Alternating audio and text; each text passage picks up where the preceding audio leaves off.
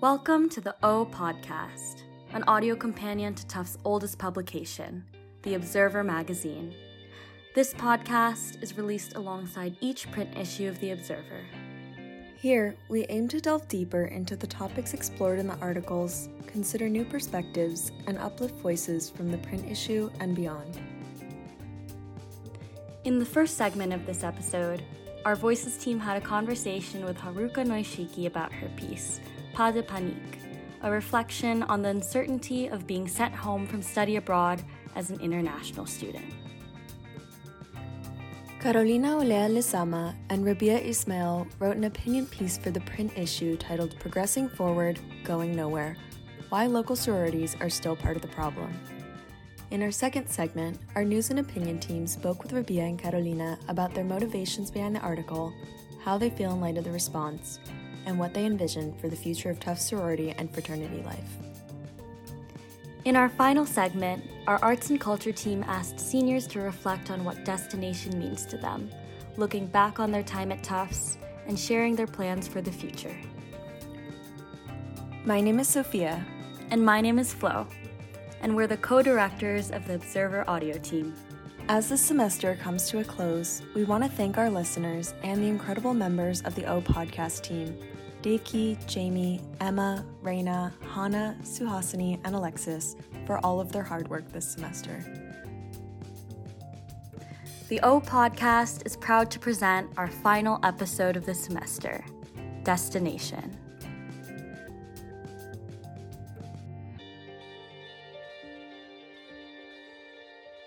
In this month's issue of The Observer, Haruka Noishiki's essay de Haruka describes the tumultuous experience of an international experience studying abroad at the start of the pandemic and the lessons Paris taught her about slowing down and finding the solution to every seemingly unsolvable problem.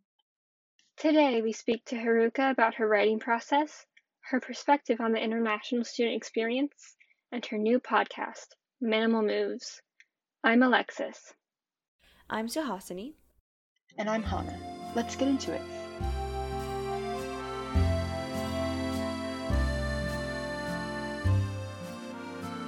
Hi, Haruka. Thank you for speaking with us. Thank you for having me. So, you wrote a beautiful piece on your time studying abroad in Paris and your return to the US at the beginning of the pandemic. One aspect of your piece that we enjoyed was the repetition of the phrase pas de panique, was that something that came up organically or was it something that you always planned to do i think it um, was something that came to me as i was kind of thinking back to my uh, time in paris and the person who said the phrase had said it repeatedly kind of throughout my time and as i was reflecting it sort of kind of naturally paralleled i guess sort of the time that was spent abroad and also um, the reflection itself. So i guess kind of more of the latter. And who first introduced you to that phrase? It was the uh, Tufts in Paris director um, who is still in Paris, and she would always remind us to not panic when um, something little would go wrong because we're in a different environment and it might seem like a big deal, um, but it's just not as it's usually solvable, and that's what kind of she was trying to remind us. I think. How did it feel to write this piece almost a year later with the pandemic still going on? That's an interesting question. I think that because it was a sudden end to things, as in it was a really abrupt change. None of us could have expected it and whatnot. It still feels like it hasn't fully concluded, and therefore, writing about it now feels almost not too different than writing about it, say, like half a year ago or maybe in half a year.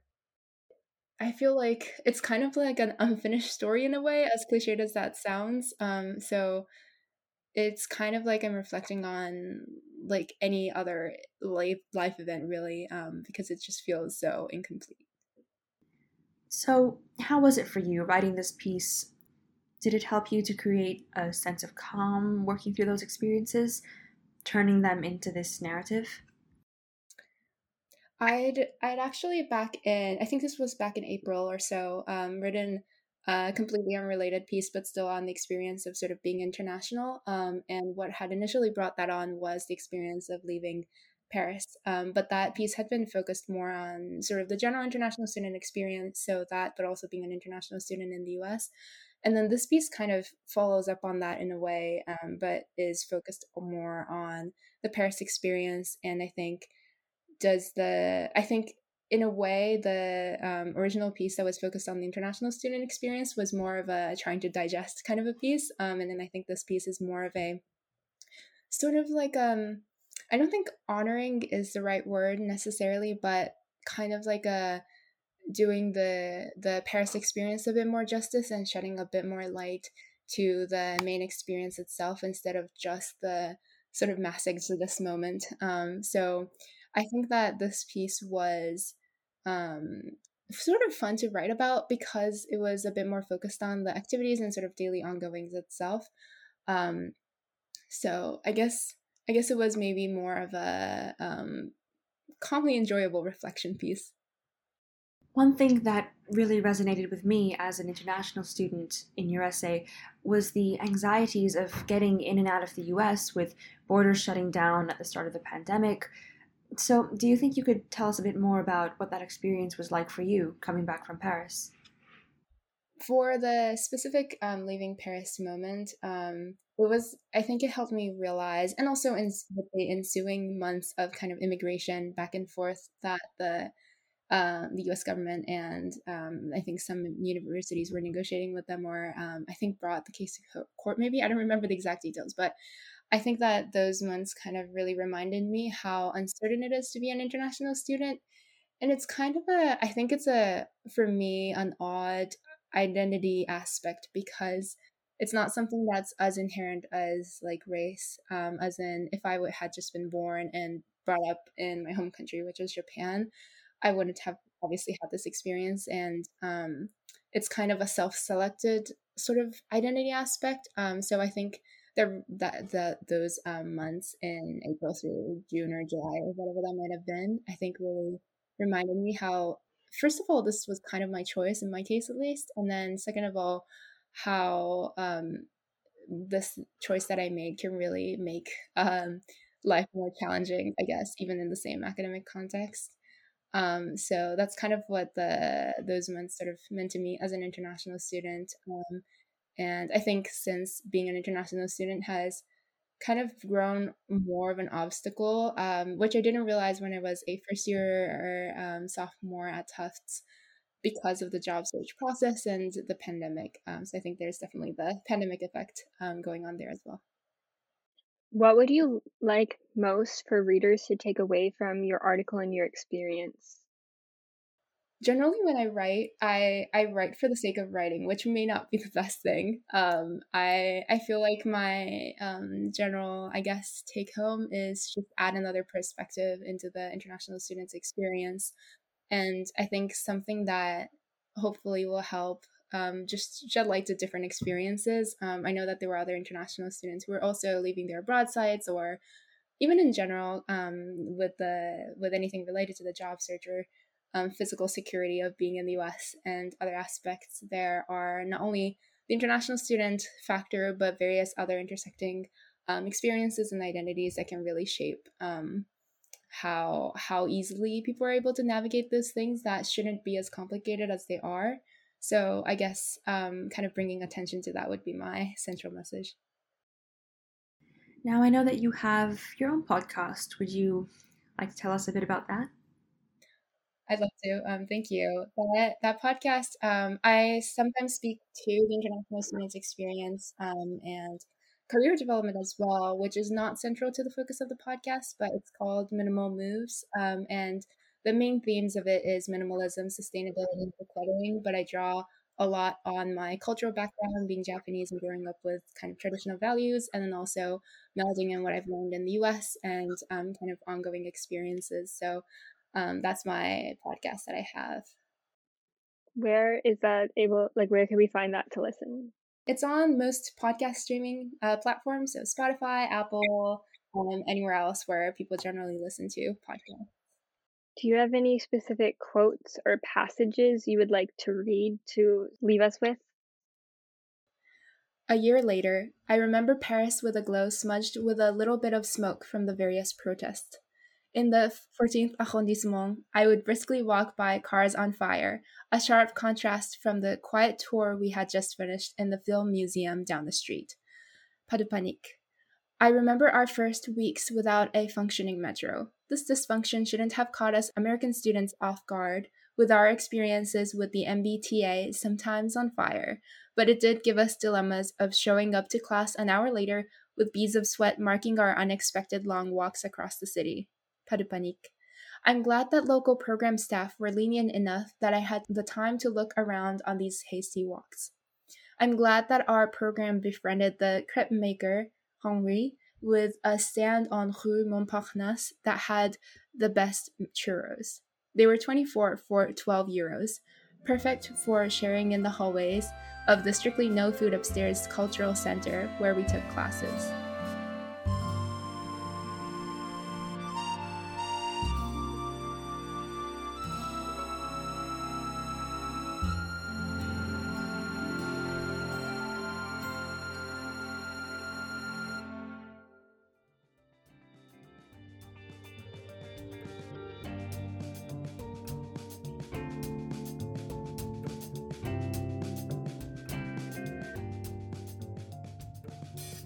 The Abolish Greek Life movement took Tufts campus by storm. At Abolish Tufts IFC and Panhellenic on Instagram, an account that gives voice to victims of harassment and abuse within the Greek life system, has gained over 1,700 followers since the summer. Over a thousand students signed a petition to ban Greek life from campus, outraged by the experiences of racism, misogyny, classism, homophobia, transphobia, ableism, and sexual assault occurring under the IFC and Panhell system. As a result, many members of fraternities and sororities have dropped their affiliations and left Greek life entirely, while others left to form their own new local sororities. These new sororities and existing Greek life organizations have pledged to implement diversity, equity, and inclusion practices into their activities. Yet, the anti Greek life movement still rages on. The Tufts Observer, in issue 4 Destination, published the article titled Progressing Forward, Going Nowhere Why Local Sororities Are Still Part of the Problem. Written by Carolina Olea Lezama and Rabiya Ismail, this opinion piece calls out Greek life and new sororities at Tufts for racist, anti queer, and anti low income practices. This article has awoken discussions university wide about the status and the morality of Greek life at Tufts. My name is Emma Downs, and today you'll be hearing from these women about their motivations behind the article, how they feel in light of the response, and their vision for the future of Tufts sorority and fraternity life. My name is Carolina Olea Lezama. I'm a junior and I use the she series pronouns. My name is Rabiya Ismail. I use she hers and I am in the class of 2022. Thank you both for being here. Your article heavily critiques new local sororities formed in the wake of the Abolish Greek Life movement. So, first off, tell our listeners more about these local sororities. What are they and how did they form in your understanding? Alpha Phi members were frustrated at like racism and other problems within the space and decided to disaffiliate from their national chapter and create a local chapter of a new sorority, which was then called the Ivy, but it's comprised of most Alpha Phi members. And then Talia is basically the same thing, but people who decided to drop Chi O rather than completely disaffiliate because there are still a few members of Chi O and create a new local sorority as well. And I think like just essentially it's trying to get yourself out of that national like message that they have, which I think the members thought was not inclusive. Thank you for that helpful explanation. It leads me to wonder how did you both get inspired to write your article on these sororities?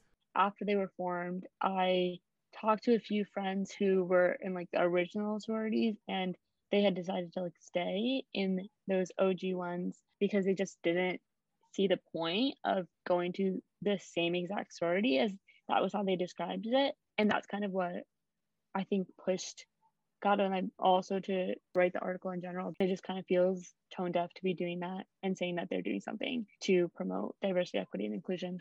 I mean, I'm a first gen low income Latina, you know, woman of color. I started entering a lot of like my community spaces and just realizing the lack of resources that were available for my community members. Greek Life has all these spaces and resources that people have been asking or like marginalized communities need. And I think once these local sororities popped up, I think um, it was just kind of frustrating because we knew that they were going to also want to request some of these resources. As like a community senator, I've learned about a lot of the history that Greek life has had with communities of color at Tufts. And so I think it was like really important for me to like voice a lot of these concerns. And I think it's also like important because a lot of people just did not know about a lot of this. I've learned so much from it myself, like reading it and like by word of mouth.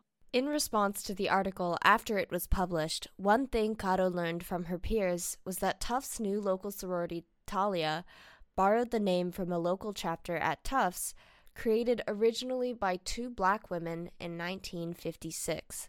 These women were the first black women to join Greek life at Tufts ever through Sigma Kappa, but the national organization of Sigma Kappa ended up revoking their charter in response.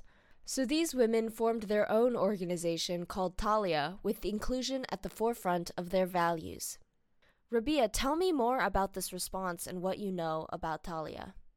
Talia was named in honor of two black women um, who made a local sorority basically a few decades ago because they experienced racism in original and traditional Greek life.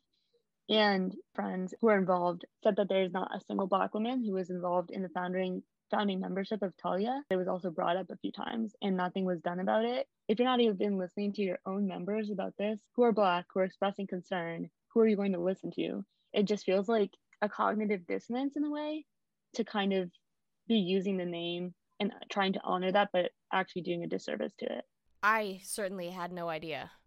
I want to go a little further into this idea of excluding and ignoring voices.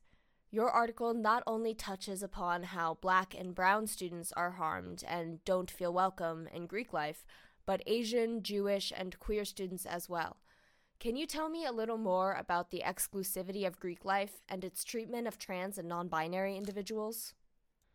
Inherently traditional Greek life has failed to acknowledge the transgender existence.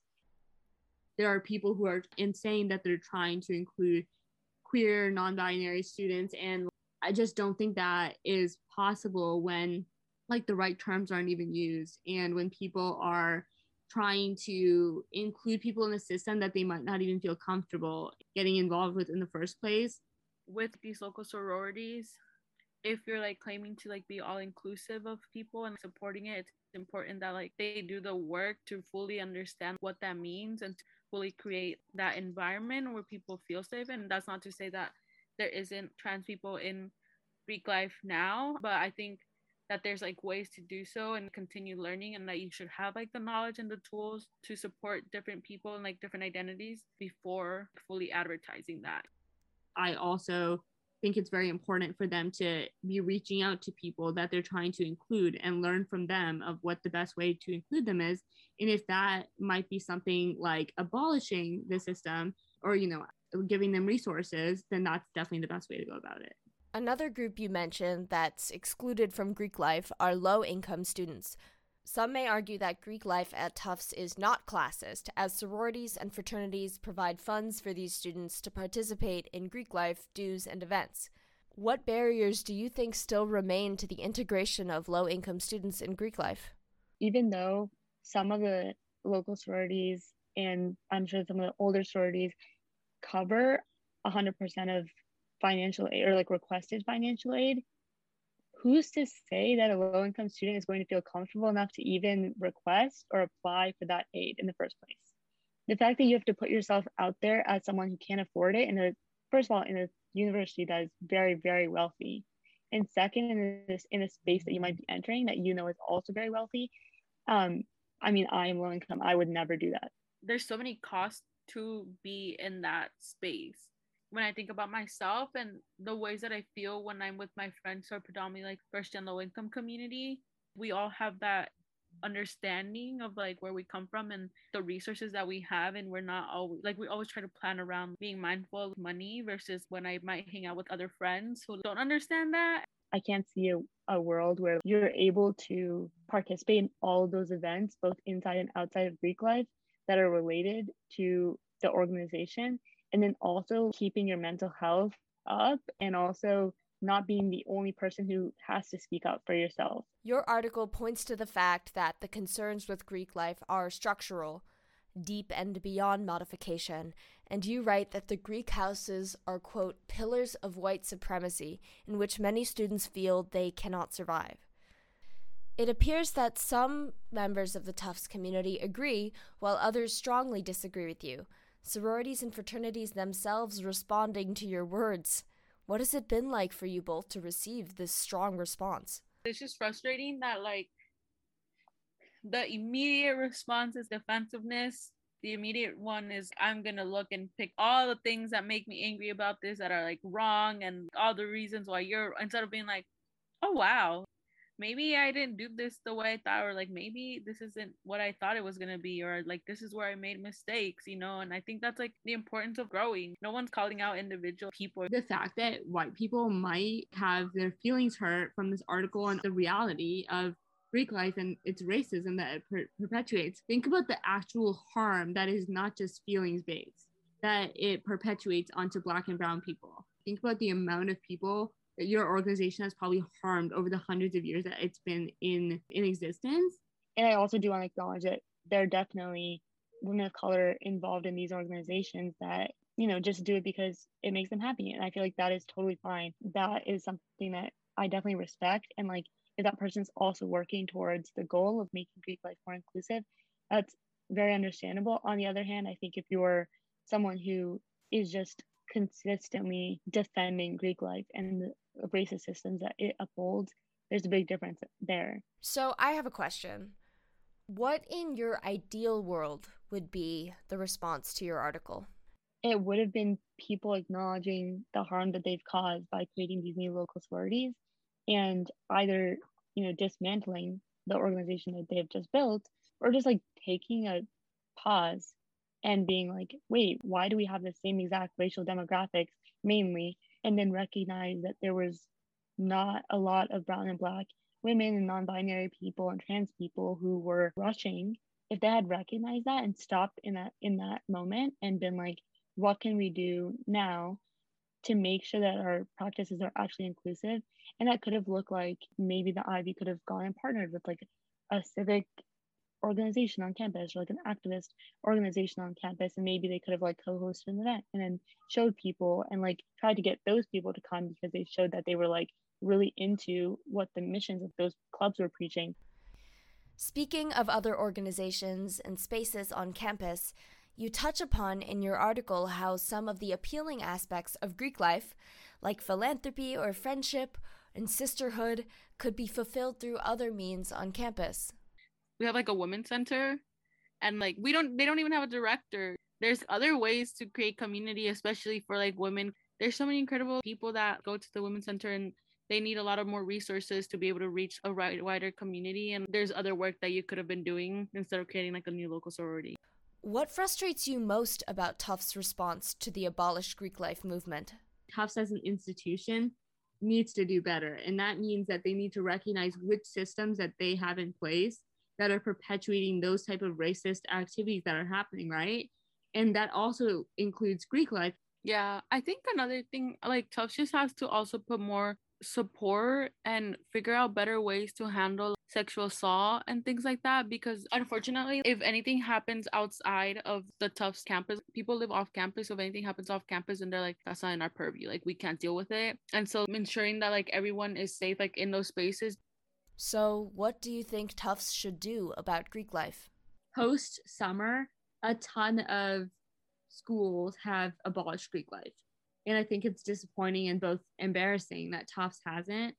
I genuinely think that the way to move forward is to abolish it and give those houses to spaces that need it more for students, more marginalized students, that would just influence way more students who are marginalized to choose Tufts as a school, first of all, because they would actually see that Tufts like might care for mm-hmm. them and then also make students feel more included in the campus itself. I think it's very important to think about how we talk about reform versus abolish. It's important to make sure that you are focusing on abolishing a system that is inherently and historically has been built on like systemic oppression and that's something that greek life has also been built on thank you both for speaking with me Listeners, make sure to read their article, Progressing Forward, Going Nowhere, in the latest issue of The Observer. My name is Emma Downs. Thank you for listening to Rabiya, Catalina, and I's discussion on the status, ethicality, and future of old and new Greek life on campus. It's been a pleasure.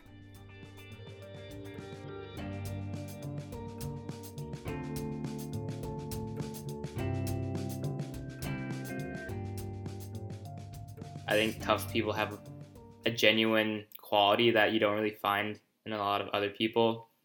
And I really enjoy that because it just makes for getting to know someone easier. It, it makes relationships and connections easier. And I, I like really enjoy the people and all my friends that I made here.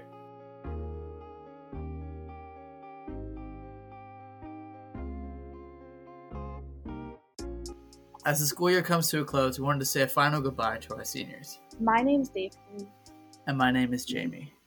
Although many things about this year's graduation have been far from what we would have hoped and expected, the sentiment of graduating alongside your best friends and carrying with you the beautiful mess of memories from the past four years remains poignant as ever.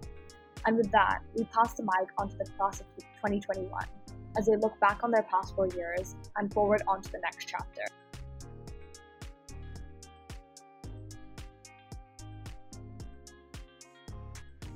What are you most excited about after graduation?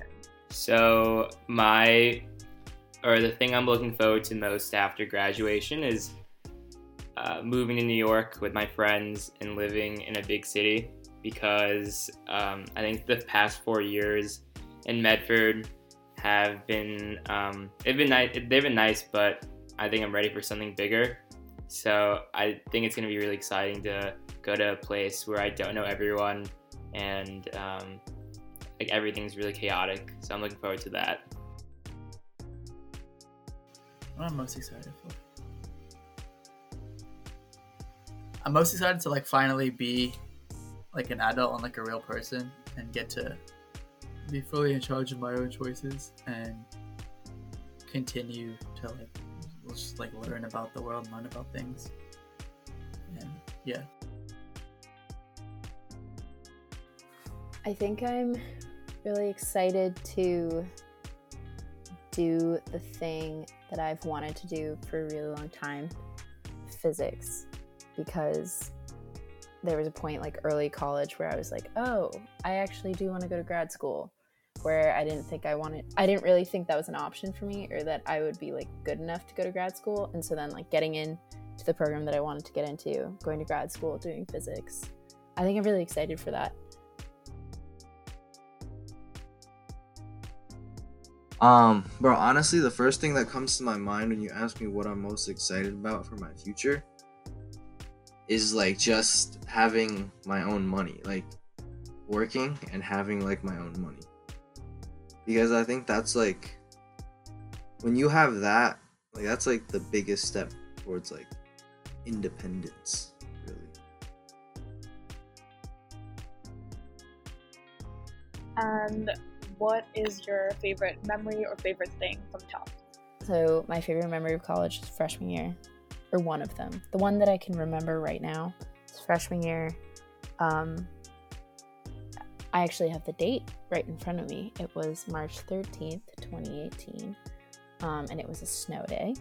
And I was in my room with my freshman year roommate, now observer Vasant, I don't know what word to use, observer, connoisseur, observer, um, extraordinaire, Alice Hickson. and we saw the snow and we were like, we should go outside, we should go sledding. And so she got all her friends together and I just tagged along and we went sledding and it was so much fun. And then we came back and we drank hot chocolate that Alice tried to spike with vodka and it was disgusting, but it was a lot of fun. And we just had a great time. And that's one of my favorite memories of college.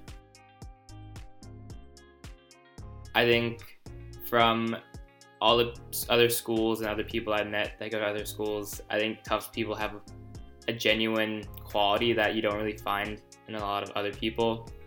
And I really enjoy that because it just makes for getting to know someone easier. It, it makes relationships and connections easier. And I, I like really enjoy the people and all my friends that I made here.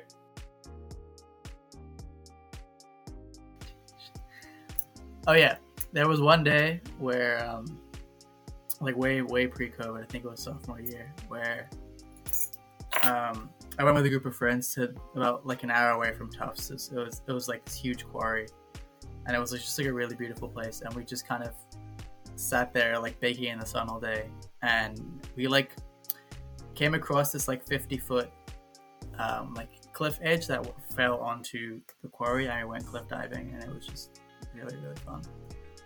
Um, I think one of my favorite memories now, not then, was um getting Thames and then going to like the crew tryouts.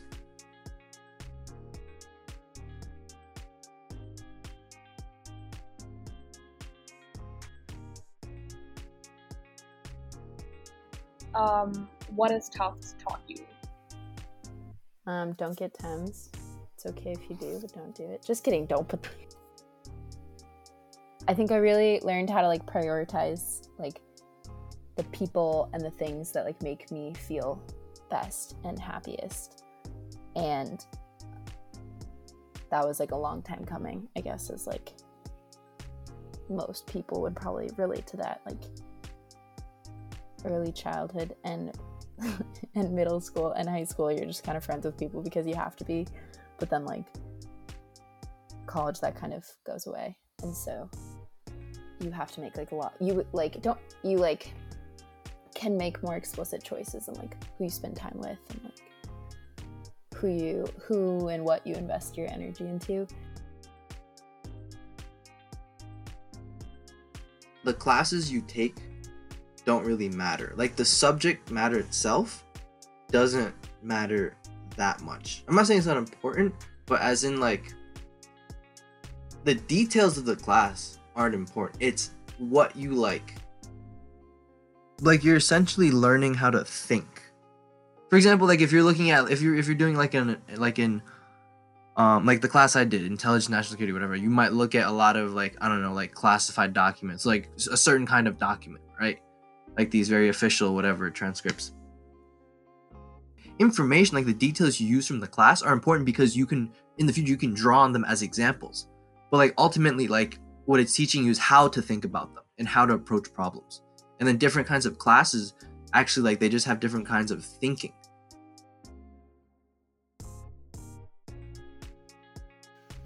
what has Tufts told me? It's told me two things.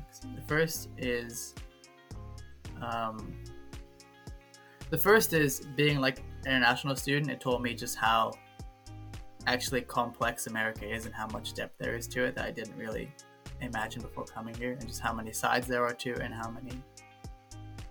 Yeah, just it's a very complicated and dense country in a lot of ways.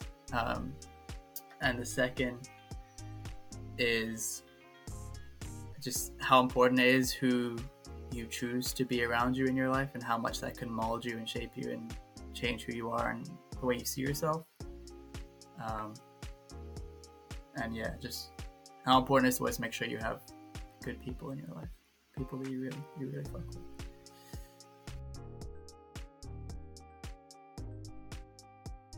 To keep myself open to new things because I tried a lot of th- different like, clubs and activities at Tufts, and I really have learned a lot from from those experiences. And so, going forward, I I want to keep on um, or keep myself open to to what's gonna happen and um, not really shut myself off from from things that I'm scared of or things that I'm uncomfortable with because I think that's how you grow as a person. So yeah. Yeah. Awesome. That's so awesome.